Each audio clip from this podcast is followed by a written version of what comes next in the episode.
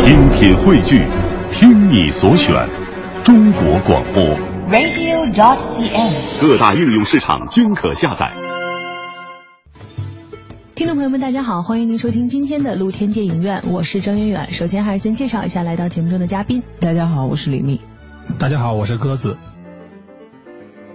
之前两次节目里面呢，跟大家一直在聊纪录片。虽然我觉得我们三个聊的是挺开心的哈，但是可能给大家留的基调啊和留的这个问题，就是有一点点小坏心眼前两天都是灰色的，就是会让人觉得聊的时候听你们聊挺开心的，挺好玩的。回家一琢磨不是味儿，就是你们说的这个问题，其实好像不是那么欢快的一个问题。那今天为了给大家有点反洗脑的这个过程哈，我们真的说一部，可能说的过程中就是挺亢奋，挺亢奋的，但是说后说不定挺沉的一个，又有点沉的这么一个。我们就逃不开这个沉重的话题，是吧？对，给大家一个纪录片不就这功用吗？不过我始终还挺觉得李密今天录这一期节目之前说的一句话：纪录片虽然好像我们说的这几集都是有点沉重的，但是纪录片的非常厉害的地方就是能让你意识到，现实生活中你也许接触不到的有另外一种可能性的真实的生活会是怎样的。它永远在超乎你的想象。就比如我们今天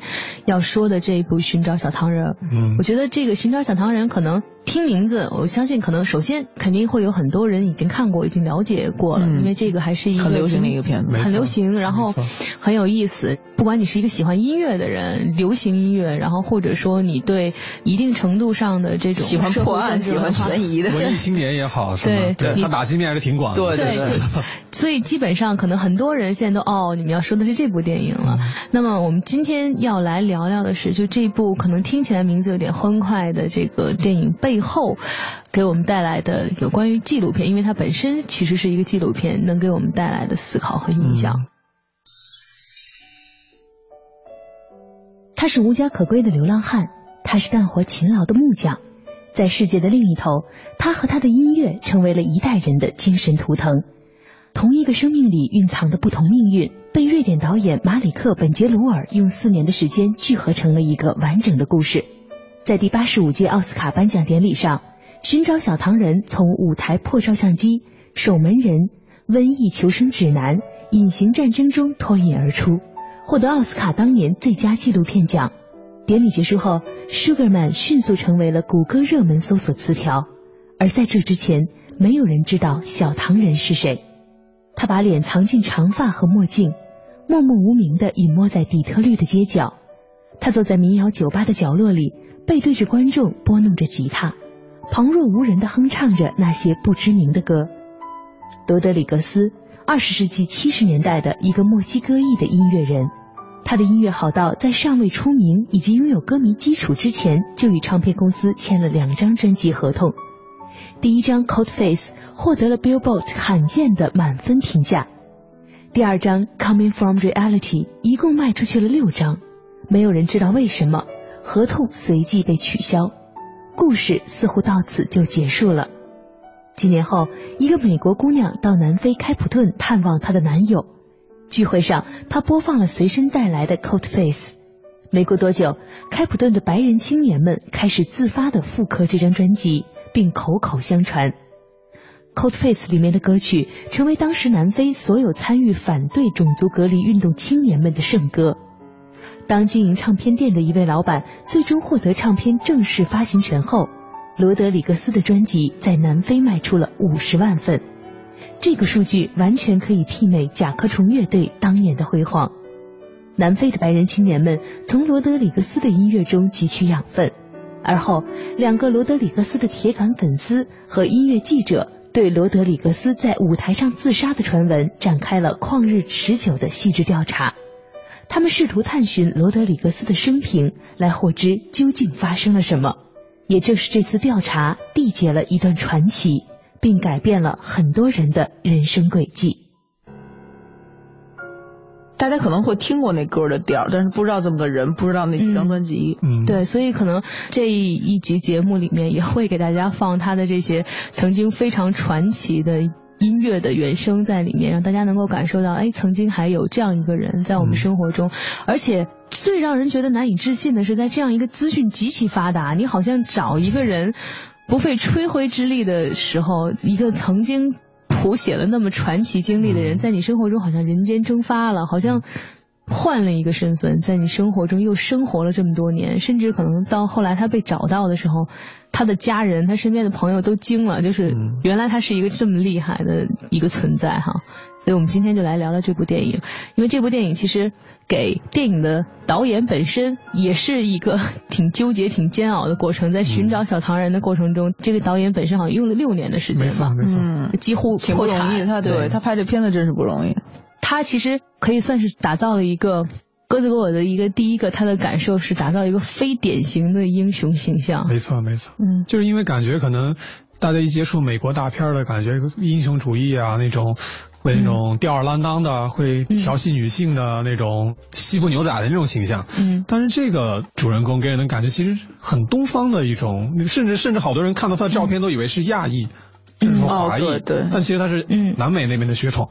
整个人很腼腆，不管是他在低落的时候，还是在最高峰的时候，给人的感觉永远都是这种腼腆谦逊。所以我我当时看这个感觉就是说。这是一个非典型的一个英雄的形象，至少在美国的那种观点看来，这是一个非典型的英雄的形象。然后他整个因为经历非常传奇嘛，但是因为我们当时刚开始看的时候。不像你现在，我们已经知道了他最后一个有一个大反转。当时看这个片子，给我一个很大的感受，就是说，哇，原来纪录片可以拍的这么跌宕起伏啊，就是这么就像真的就像一个侦探片一样，你跟着两个主人公剖丝抽茧的去寻找一个像那种发现频道或者像历史频道的那种，对对对，那种破案的。对它不仅有就是慢慢接近真相的过程，还有一个反转。一开始就给你一个，现在说是是一个错误的信息哈，对，后来给你一个完全的一个反转，就是好多那种我们渴望看到的一个精彩的商业片的一些精彩元素，它都在里头有，对，而且这还是一个纪录片，所以这是让我震撼非常大的一个地方。那这可能也算是咱们聊起纪录片是最难聊的一个哈，就是说不说的，一不小心就让自己陷入这个剧情上面，就是好像有一点泄底的，好像把这个最关键的一张牌哈，最精彩一张牌提前亮出来了。但是其实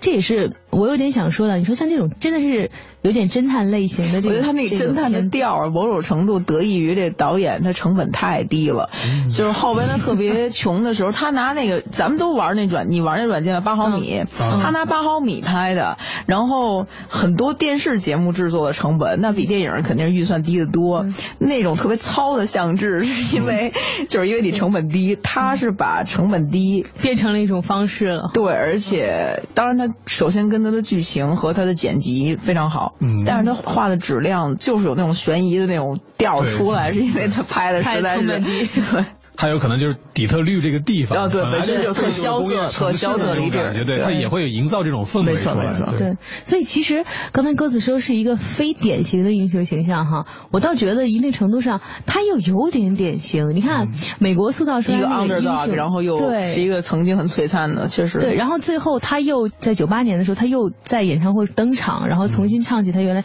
真的到最后这过程还挺有点那个英雄又重生了那种感觉的。而在这个过程中。我能同意你有一点，就是说有点东方的那种情节在，就好像有点像隐士，对，就是不管你生活中你处在或高或低的一种生活处境里，你永远能够非常平淡的接受生活给你所有的，你可以说压迫也好，残酷也好，或者说所有不如你设想到的那些东西也好，然后能够非常平静的生活下去。就是我原来是一个巨星。我现在做一个蓝领工人，照样可以生活下去。我觉得那个片子里边有一个点，我觉得，当然我相信这个人物本身他的性格就有这种不是特别跌宕，他的情绪一直是很稳的这种人的性格本身。但是你记得女儿说，就是采访者问他曾经不是挣了很多钱吗？你们为什么要最后变成一个修房顶的人呢？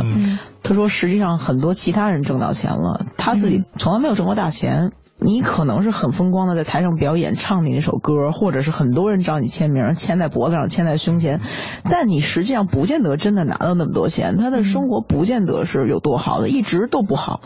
他当明星的时候也没有多好，他后来当蓝领的时候也就那样。所以对他来说，不见得咱们看起来跨度很大，在他那儿跨度有多大可不一定。有好多时候，我觉得。像艺术圈、娱乐圈，对外面看的明星跟他们现实生活状况差距是非常非常大的。就是这两个圈子是最泡沫最绚烂，然后但是里面的生活就是真的是张爱玲的那个话嘛，就是袍子里面的那个枣子有多少，只有你自己才能知道。就是在这个过程中，有时候真的打动你的是。它展现给你一种可能性，就是生活的那种不可知性和你那种对命运永远无法问出这种公平性的这种问题。像一个人，他有才华吗？他肯定有，而且他的歌可能随着我们的节目，你可能能听到，就是在。现在来听，即使到现在来听也非常好听。嗯，但是当时他居然是因为唱片销量不好就被公司封杀了。据说卖出去六张。对，就是你甚至在想，就是如果说我们设身处地，首先就是好像是你看纪录片啊，就是最好不要有这种心情，这样很虐心。就是你设身处地，如果你是他。你能处理得了那种生命信息中那种不确定带给你的感觉？首先，就是我的才华，我是知道我可以到达什么程度的。为什么只有六个人？怎么会只有六个人能够认可我的才华？我觉得他真的会有一万个理由自我放弃，或者从此一蹶不振。结果这个人穿着燕尾服，天天去当蓝领工人了。嗯我觉得这个好像是纪录片能给你的艺术家可能都在面对这个问题。你上一个展览可能卖出几千万，但是下一个展览可能一个都卖不出去。这个作为艺术创作的，确实有这个风险。可是有很多艺术家，他我老觉得是在那个心气儿上，就是如果说你一直没有被人认可，你可能一直憋着那股气儿，你能一直上去。但是你真的被捧到那个浪尖儿，然后再被摔下来之后，那个自我怀疑的程度是非常可怕的。就是这片子传达一个非常强的信息，最后那个点也是他的。邻居后来他不当蓝领工人，他的邻居都惊了，就看他那个报纸上曾经 这是你吗？你 P 上去的吧？然后就是曾经是这么辉煌的一个人，但是就是实际生活现在是这么窘迫的。但是对他们来说，他们很崇敬这个人，就因为他。还当自己是我，无论在台上还是我变了一个蓝领工人，我还弹那个吉他，我还做音乐创作，那个人还在坚信自己的艺术呢。嗯，所以这个是比较崇高的地方。而且我看很多网上面有看过这个作品的人，就觉得最感动的一件事情就是。当好像有人问他，就是你在那之后你不想再出专辑了吗？就因为其实你是可以趁机是吧？对，你是可以趁机的嘛。就是人有不同的打造自己的方式，像现在我们看一些明星成名的方式，你就可以看出来。如果说你能豁得出去，有很多方式能够利用你的名气。所以人现在越来底线越来越低嘛。对，但是他所说的是，我想啊，但是我觉得我没有什么新的新的创意，那我就不做了。所以一定程度上看到这儿，你其实会有点感动，就是这个人所献给你的每一个作品都是他有诚意，并且他非常用心去做的。他并没有做任何一件能够使他获得利益，但是并不出自于他认为的艺术创造本心的这么一个东西。然后他可能在生活中，像李密说，他还是在做音乐，他可能还是觉得这是他生活方式的一种。但是我只不过不做明星了，我不出唱片了，变成一个普通人。这也是其实挺让人可以算是感动的这么一个经历，而且在这个算是在这个戏里面，这个《寻找小糖人》算是咱们说的几个纪录片里面让我觉得真的是最不像纪录片的一个纪录片。像戏里戏外这些人物的设计，一个唱片店的老板，嗯，和一个音乐记者，因为很崇拜他，嗯。然后开始找这个自己昔日明星的这种非常传奇，都不像发生在身边的事情，非常传奇的一个感觉，对活着的传奇的感觉。对，尤其是像这个导演的整个经历，也是会有这种感觉。就是导演为什么自杀了，我就不明白。就是，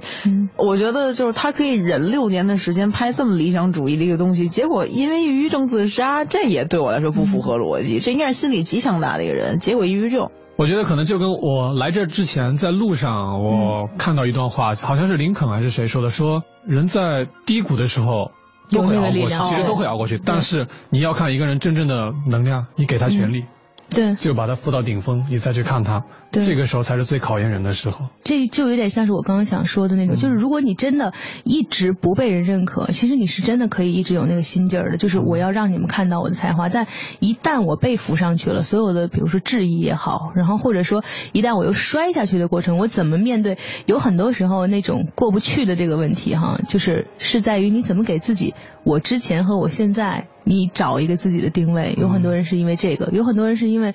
可能像李密刚才那个问题，导演六年。我面对所有这种质疑，然后倾家荡产了在拍这个东西，然后最后找来了资金来拍，最后真正实现了之后，下一个人生目标又会是什么呢？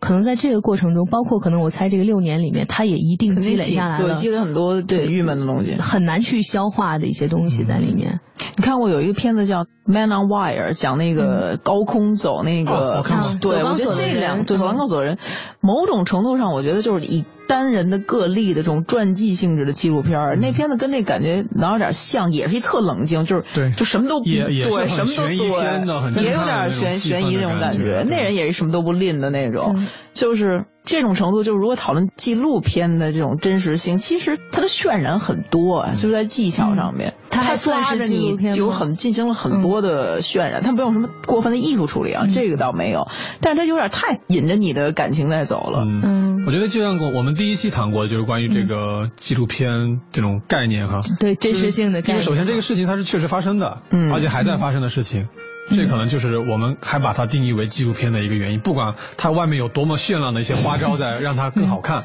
但我觉得更好看本身不是罪过，更好看让更多人接触纪录片，这不是一个错误。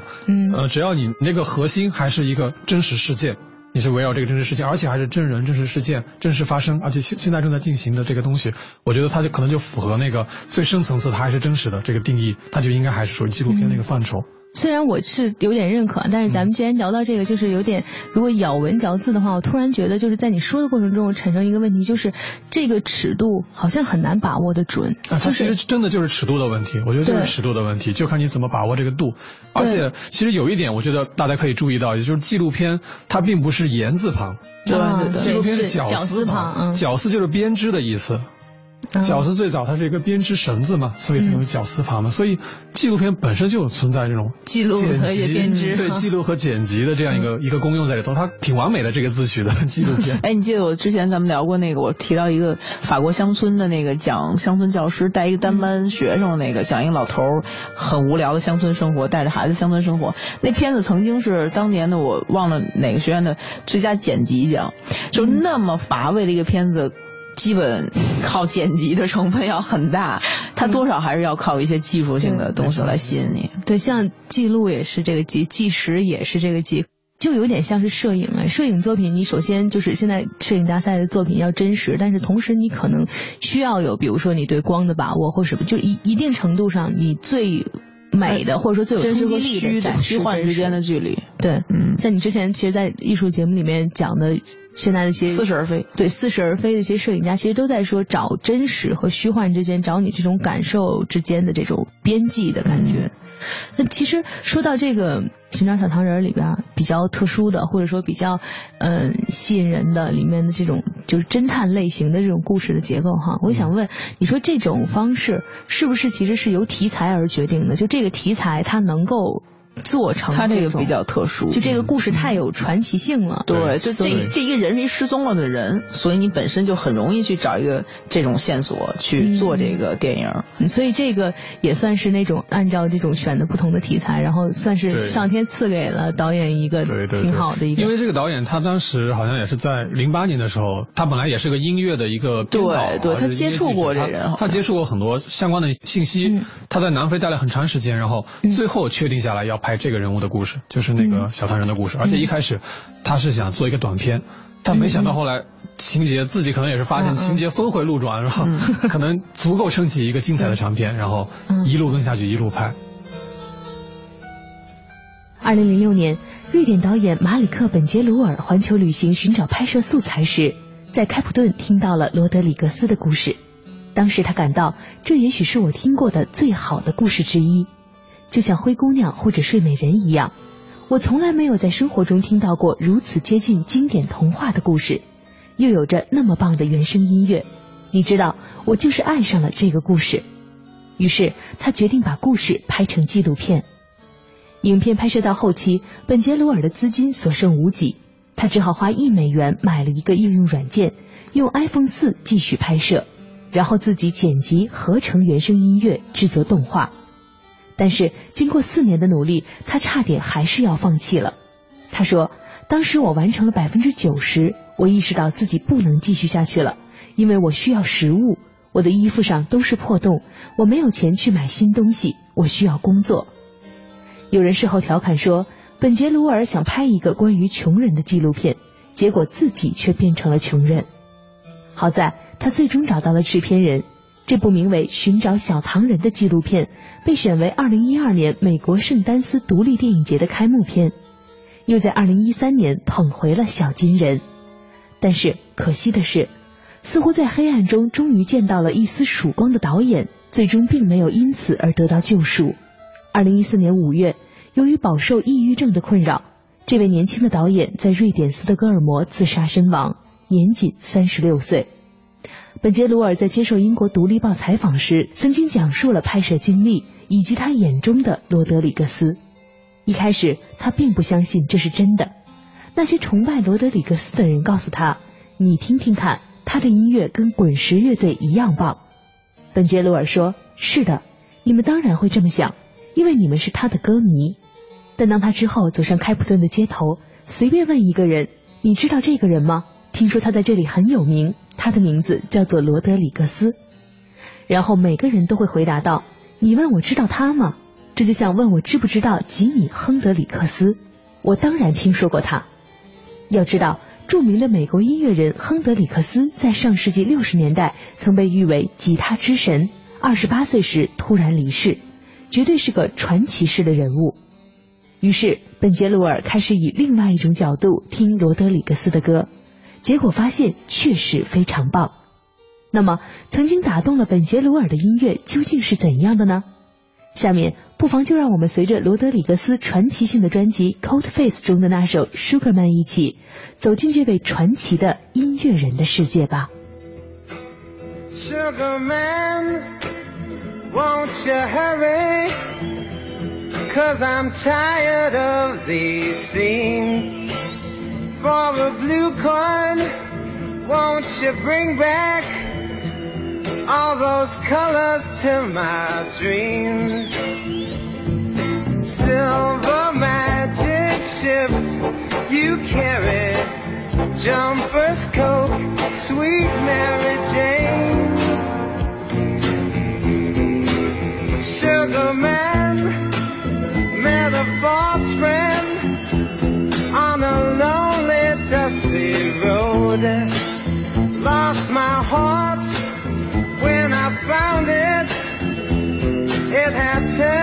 dead black coal.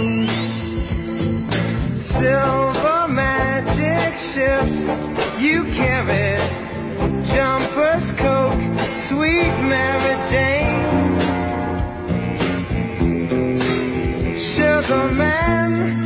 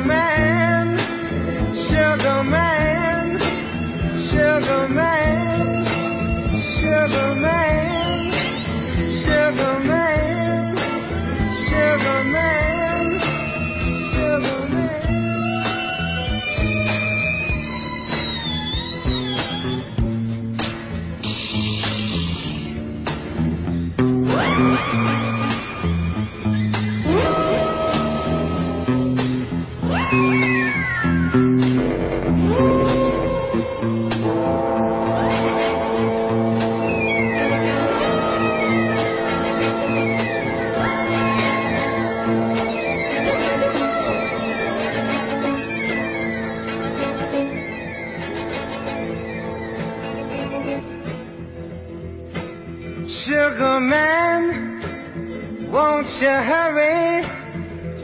Cause I'm tired of these scenes. For a blue coin, won't you bring back all those colors to my dreams? Silver magic ships you carry, jumpers, coke, sweet Mary Jane. Sugar man met a false friend on a 烦闷的夏天，蝉鸣似乎已经无处寻觅。回忆那些曾经与我们相伴的片段，会不会有这样的场景浮现？多可爱的雪孩子！儿时的电影院，那段嬉戏追逐的时光，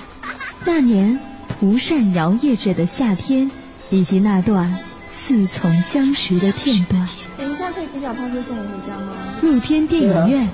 我们在回忆的光景中找寻那个那个不曾消失的夏天。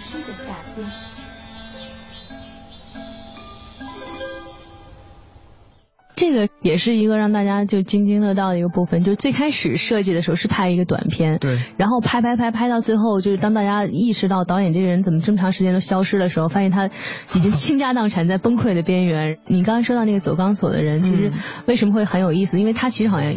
找到别人来看他这个电影，就讲我在做这件事情的时候，就说到，如果我有一个题材比走钢索的人还要精彩，哦，会不会吸引到你们？因为走钢索的人好像就是在他前一届获得最佳纪录片长片，啊他好像就是在他后一届啊，可能反正中间有差几届，我我我具体忘了，反正就是一个前后关系。用华娟他们说，就是拍电影的时候是有成功的这个现实摆在前面，哦然后鼓舞你向前的。就是你跟我说这个故事，我也会觉得这个会要比上一个要精彩一些，嗯，对，这个传奇程度。当然那个也很不错，那个走钢索的人也很不错。这种是现实的跌宕起伏，造就了一个人在命运当中这种给你带来传奇猜测，对对并且事实真相是两个当年的你的歌迷，或者说就是很崇拜你的人，他们去追寻你的这个过程，有很多时候。就是我们可能在想，就是那些我们身边曾经非常快速的绚烂起来的那些人，他们现在又在做着什么？也许发生在他们身边的故事也挺耐人寻味的。其实我有两个片子，有一个就是讲那个大明星背后的那个去年的片子，大明星背后伴唱的那个，那片子也很好，但是那个特别像一个电视台那种采，因为它更多的是采访，它很多都是采访的。但有一个片子也不远，一三年的那 Sound City，就 Sound City 是一个音乐录音室的名字，是一个非常传奇的七十年代末到八十年代非常了不起的一个录音棚，出了巨多。重要的摇滚明星，就是那里面出来的人都是什么 Neil Young、什么 Tom Petty，然后九寸钉、Guns N' Roses、枪花，然后呢，万娜最棒的一张专辑是那儿录出来的。但那个片子也是一个追寻的一个路线，就是讲崇拜这个传奇的录音室。的人已经老了，他们年轻的时候就是一帮做艺术相关的和导演什么的，他们特别崇拜这一段黄金时期的摇滚乐的历史和这殿堂级的不可思议的这个录音室，他们就几个人集资，然后拿着设备开破卡车，就他们自己说我们随时会随时会抛锚的一个破 破卡车就去了，然后到了以后就发现这也有点像这《寻找小糖人》对，他们在追寻一个心中的嗯偶像，或者一个特别传奇的一个不知道现在怎么样的一个曾经的传奇。嗯然后他们去了以后，发现是一个巨破的地儿，他们原词儿就用的是 shit hole 啊，就是 完全就是，就我这应该怎么翻译，就完全没有翻译，就是就鬼地方是吧？对，就是巨次巨次的一个地方了，就是里边就是马桶里面扔着设备，然后就是乱到。人没法待的那种地方。嗯，十五年前什么样，恨不得就再几乎没有人碰过，就还那样，他们进去都惊了。但是打开一道那个走廊，全是白金唱片，整面墙全是各种路过的白金唱片，然后他们觉得那种这地方历史感曾经的，然后那个嗯片子就带入曾经的各种强大的生命力和疯狂的音乐人在那边的一段经历，然后很辉煌的一段时期。然后到了八十年代，突然他们是磁带录音，就那种卷的，就跟电影曾经的那种嗯。走磁带的、走胶片、走磁带，他们走磁带的录音。到八十年代到数字化的时候，几年时间，夸夸夸夸，这个录音棚一下就衰落下来了，大家像都用 CD 的衰落对 CD 一出现，然后那个电脑一出现，嗯大家都用成本低的了，然后就夸夸就衰落下来了。然后那个时候还大家都不知道，特别没名、特别穷的 Nirvana。涅槃乐队，Nirvana 就是六百块钱的租金我们能付，十五块钱加一天住宿，然后，然后我们就选了这地儿了。但是里边特别糙的那种环境，正好被 Nirvana 利用来要一种 Nirvana 的概念，就是我们不希望 perfection，我们不需要完美，我们的音乐需要一种 people sound like 嗯 people，、我们需要听起来像人干的事儿，嗯就非常真实。结果那些很粗糙的剐蹭的，或者是收音上面一些粗糙的效果，反倒成了一种特色。对，和他们其中一台机器是很多机器调音台有不同的功能，他们家那台调音台是特别突出鼓的。嗯。特性，鼓的声音的特性，然后呢，Vanna 是特别能抓住他们那个特色，然后加上特别低的生活的成本，在那儿做出了音乐史上几乎是最成功的一张专辑，那个 Smell Like Teenage Spirits，然后。呃，Something Got in the Way，就所有那些经典的曲子全是在那破录音棚里录出来的。从此以后，那录音棚咵又上去了，就是又就是连带又到了一阵巅峰。巅峰，但实在是挡不住这个技术的变化，太快了。每个人都可以玩电音了，九寸钉开始后来做电音，乐队就开始玩电音了，然后很多人都在自己的笔记本电脑上做音乐了，就再也回不来了。就你抗争不过时代，技术的变迁让这一个 studio 就彻底就衰落了，然后又翻转。后来 那个呃 Nirvana 也是辉煌了一段时期，那几年嘛，后来就解散了。然后解散以后，这个 Nirvana 的鼓手实在太喜欢他们那台调音台了，就去那个巨破的那个 studio 买了那台，就是他们那个。呃，老板已经非常老了，把当时收购这台调音台的原始文件，还有所有这些相关的，同时都留给他做纪念。他买了这台调音台，装置到他全新的，他已经在贝贝弗利在洛杉矶有非常好的录音室了，中间拿这套。八十年代的机器，然后组合上新的设备，把曾经的 Nirvana 的乐队的人组合到一起，再加上他们都特别崇拜所有这些乐队，近代的乐队几乎都是从崇拜披头士开始的，把现在还在的那个保罗麦凯特利给拉来，跟着 Nirvana 的乐队的剩下的成员一起组了一个乐队，在那个录音棚里拿这个非常传奇的这台调音台，一起创作，那个过程，那个澎湃，那个激情，那摇滚乐那感觉。每个人都像爆发了一样。我以前没听过那个保罗麦凯特利，就是。老的时候用特别沙哑的那种硬摇滚，他以前都相对都抒情一点，硬摇滚就是金属和朋克的那种路线来唱歌，跟着 Vanna 一起唱朋克，我当时就觉得 这片子太妙了，就是跨时空的这种音乐人对一个理想的这种感觉，而且有这个故事线这种一直翻转。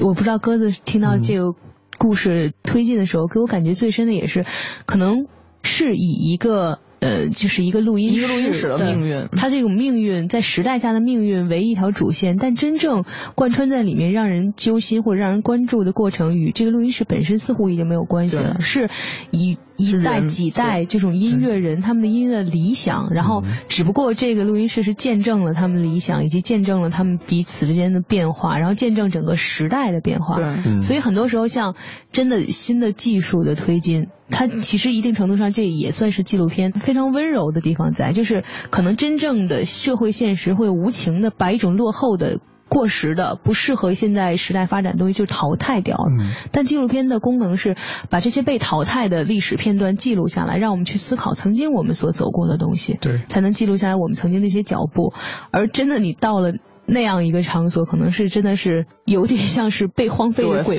屋的样子。你打开门，发现有那种全都是白金唱片的时候，那一瞬间你所记录下来那种给你感觉那种纪录片经常特别打动人的一个点，就是那个人在陈述或者接受采访的时候。自然流露出来那种情绪的那种打动人，那种真实打动人。嗯、对，那种真实确实是剧情片，我觉得是达不到的。对，绝对达不到的。他采访到那个。Studio 关闭的时候，他里边的职工说，七年的时间，我从来没有医疗保险，每个月就那一点点工资，天天生活像猪窝一样。但是跟那些摇滚明星一起大汗淋漓的日子再也不会有了，就哭了。嗯、哎呦，你那种揪心是不一样的。京剧吧，应该是。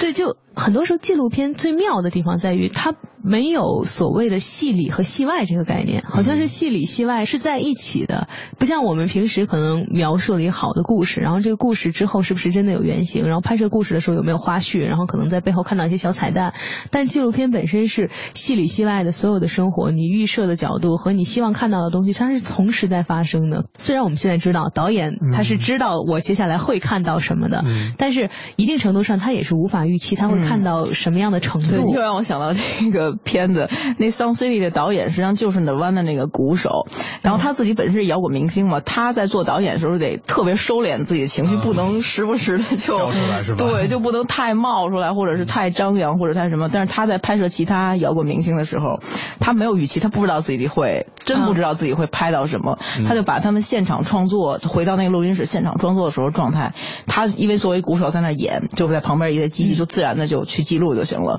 然后那些八十年代的老明星，什么 Foreigner，大家如果听摇滚乐的话，知道那些老乐队的明星凑在一起的时候。就那些老人，你就看到已经头发都花白了，曾经那个特别俊朗的样子已经不在了，然后身材也没有那么以前那么消瘦了，就是突然就是那个激情迸发，然后说我曾经让我天天把我早上起来从我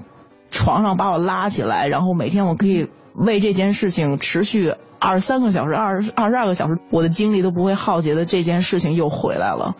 就是音乐这件事情，就是每天可以把我踢出被窝，然后让我一天什么废寝忘食的，就是这件事儿。每个人人生都需要这种事儿，音乐又这一台调音台又把我给拽回来了。然后说他们一起创作的时候特别认真，然后就说我们需要一种感觉，当我们所有人这个乐队融合到一起的时候，就像所有能量聚集、聚集、聚集，然后日出的那一刻一样。嗯我们就一切东西太美了，什么都不要求。然后老头儿在那儿哭，然后老头在那边撒疯的全都有。然后他作为导演跳出来做剪辑和做采访的时候，他说：“我从来没有预期过。”就整个这一个他们会有什么反馈对，这嗯我找到这一台调音台之后会发生什么，非常了不起，特别理想主义，你听着特别理想主义。我不知道，我找到了这个调音台之后，我身边或者说这些对会激发出什么你真的激发出什么？但是其实我相信，可能他们不仅仅是由这台调音台激发出的，而是那种用这个物件作为一个线索，来让你想起你曾经年轻时代那些，就有点像是纪录片本身的功，它记录了你的一个时期，你人生中最辉煌的，然后你最为艺术献身的，然后最为自己理想而奋斗的那段时间。就像鸽子说到，呃，推荐这部片子最后的一个理由也是艺术家都是先锋。其实艺术家还是挺敢去做理想主义的事情的。嗯，对，而且他们做理想主义的事情，有很多时候都让你觉得，我们有的时候也会做一些就是为了理想而有些不顾一切的事情，但他们真的为理想不顾一切的那个程度，是你无法去思考的，就是甚至你觉得有一些让人觉得。像我们之前聊的很多艺术家是可能为了艺术真的能去死的，嗯就是这种他们为艺术献身的这种精神，是让让你觉得真的是要崇敬的。他们了不起，而且为什么他们能获奖？他们能被全世界人这么聊，就是这个事情。如果比如说 David Gould，就是那个 Nirvana 的鼓手，他不为了而自己儿时一个梦想，买回那个自己崇拜的，天天让他曾经八十年代魂牵梦绕的那台调音台，他不会想他都不会去想到请他年轻时候的偶像保罗·麦卡特利过来一起跟他演奏，所有后面那些事情都不会发生。对，就这是一个你不迈出去那一步，你不知道会就会发生什么的这么一个创作的类型。纪录片就就就就是这样。嗯，好像看过一个一个讲纪录片的一个书里头就提到，说纪录片最美妙的事情就是说，假如会什么样，就这一句话，嗯所有的东西都发生了。嗯，对，所以你记录下来的是没有假如的那个瞬间，但是让看的人不断的去想的是假如会怎么样，会给你，我觉得这其实也是为什么我们会想看一些，包括剧情片里面，最近几年大家在看剧情片都希望有更多的比如情感上的留白的一个原因，就是能让我们真的停下来去想，如果怎样会是怎样。嗯其实这是一种给你好像一个。嗯，无法更改的故事结构下一种无限的可能性。对。那感谢您收听今天的节目，欢迎您明天同一时间继续收听露天电影院。